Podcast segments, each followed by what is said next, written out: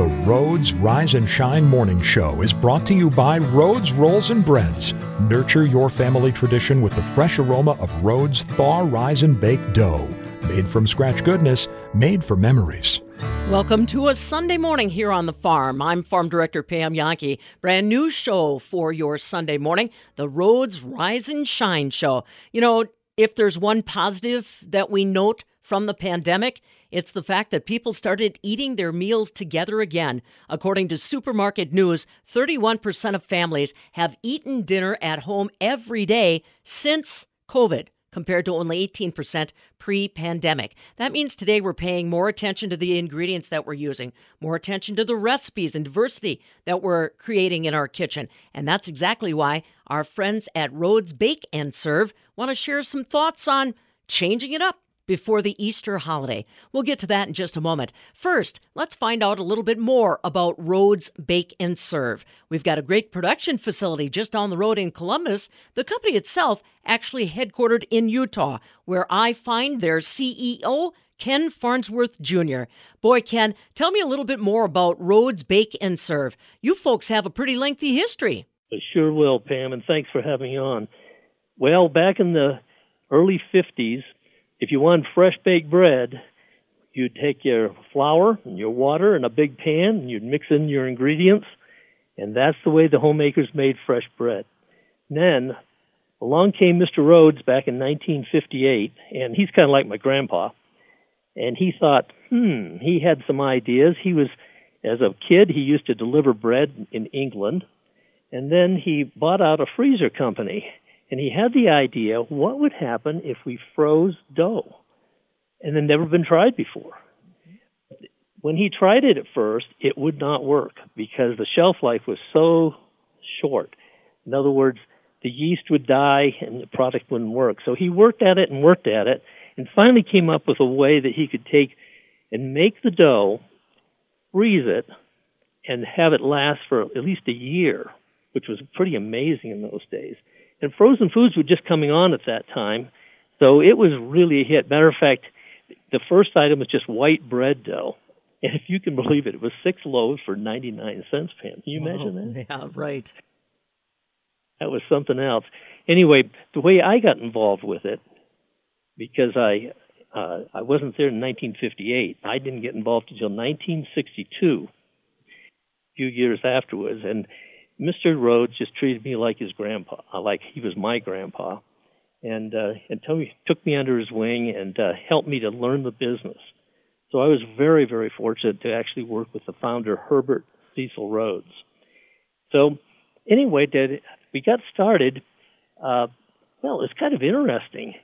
The first I heard about Rhodes was my dad. My dad was in the food business, and he saw these women lining up in a store in John Day, Oregon. And he, what are they lining up for? They said, "Oh, the bread truck's coming." The bread truck. Yeah, along came.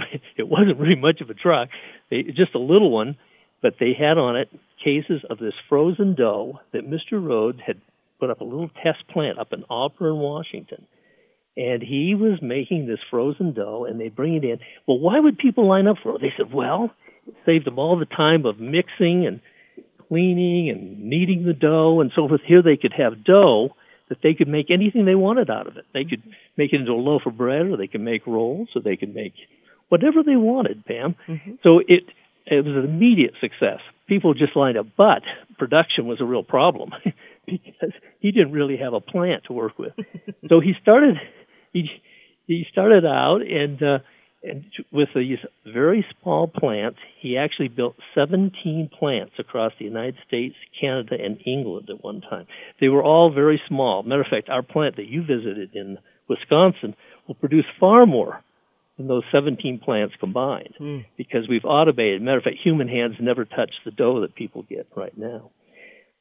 Over the years, there was another interesting story. Is that it started off with dough, and you know, they had some varieties back then that we I wish we had now. They had raisin bread, and cinnamon raisin bread, cinnamon um, rolls hadn't even come out yet. They had a cheese bread. Anyway, there was a variety of bread, but there were no rolls at that time. And the rolls came about a few years later when my dad, of course, in the food business, he had contacts with Yellowstone Park. And Yellowstone Park had a real problem in those days. They they had all these tourists coming up there, and they wanted to serve fresh rolls.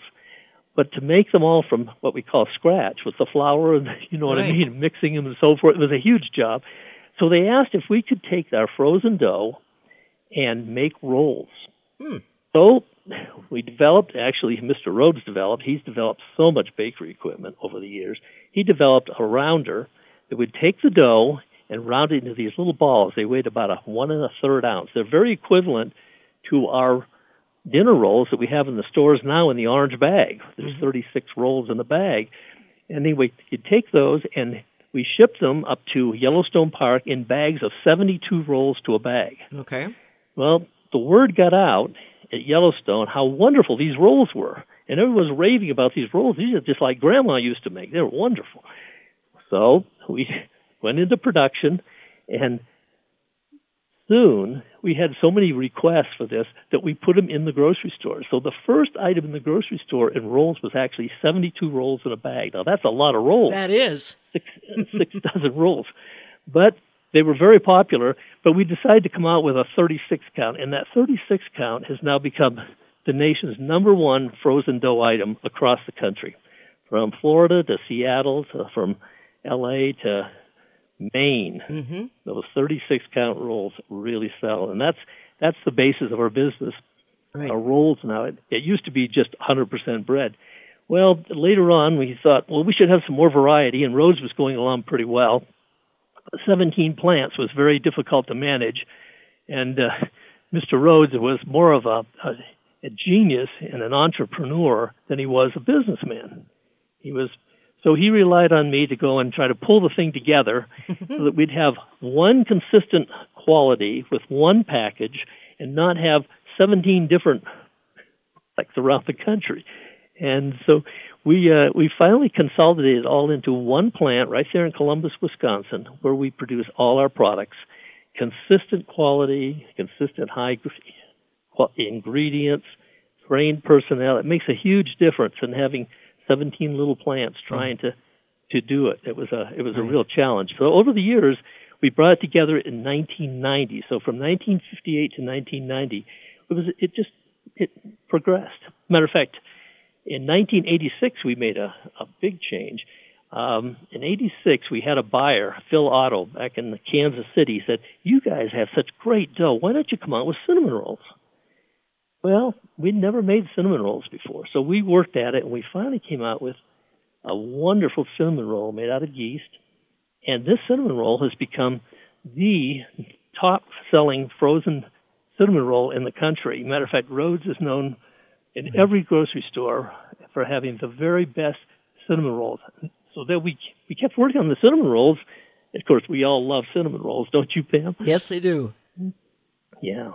So we continued working, and we came out with some orange rolls and then caramel rolls, which we call sticky buns, and continued to develop the line. And until later on, uh, you know, people they didn't want to take the time to even to bake, uh, because with our traditional items, you have to let them thaw, rise, and bake. It's a good three-hour process. So there, we said, why can't we make cinnamon rolls faster? So we came up with, matter of fact, Sally Howery did it. She came up with a way that we could make cinnamon rolls using baking powder and have them come right out of the freezer, put them in the oven, and bake them for 30 minutes, and you'd have delicious cinnamon rolls right in the pan. But they cost a little more money, you know how it is for convenience. Mm-hmm. But that's the way uh, the cinnamon rolls started with any time. Later on, we had decided people wanted even faster, so we started baking the rolls, or what we call partially baking the rolls. We baked them for about 95% bake, so that a consumer could then take our rolls, which they'd used to always thaw, rise, and bake.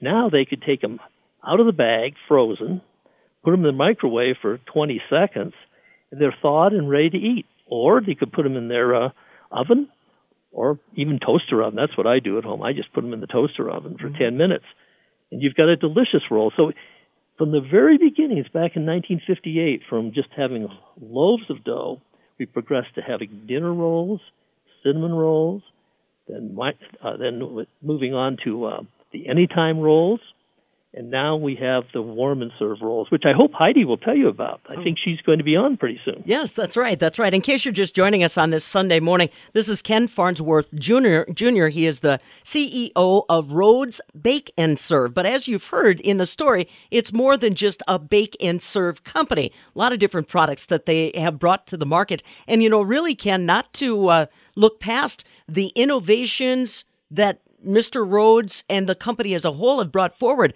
that refrigeration comment is definitely something that resonates with me. There were a lot of folks back when this company started that didn't even know what refrigeration was. You're so right. In the 50s was the exciting time. That's when they came out with frozen orange juice and frozen meat pies and dinners. Rhodes was right there with them.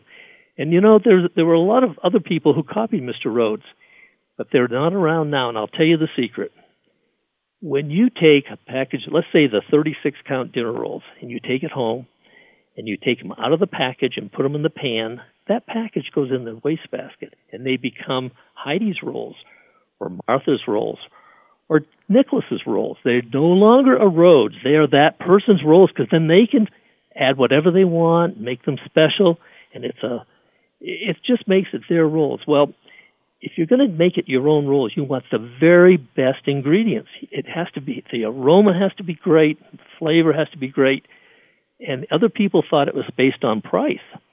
Well, price is good, it's important, but when you make it it's your own, you want to have it very the best. In other words, when somebody comes over to dinner, they say these are Heidi's rolls. They don't say they're Rhodes rolls; they're Heidi's rolls. That's right. Or they're Martha's, or they're Pam's rolls. That would be wonderful. So that's that's our secret, is having the very best quality. That's... Anyway, it's great to visit with you, Pam. Did you have any other questions? No, I tell you what, Ken, I think you're exactly right. It's a good time for us to take a break. Matter of fact, coming up, we are going to visit with Heidi Van Valkenburg from Rhodes Bake and Serve for more than 16 years. She's been creating new and different ways that you can use the Rhodes Bake and Serve products. We're going to give you some creative suggestions for your Easter entertaining. That's coming up in just a moment. The Rhodes Rise and Shine Morning Show is brought to you by Rhodes Rolls and Breads, made from scratch goodness, made for memories.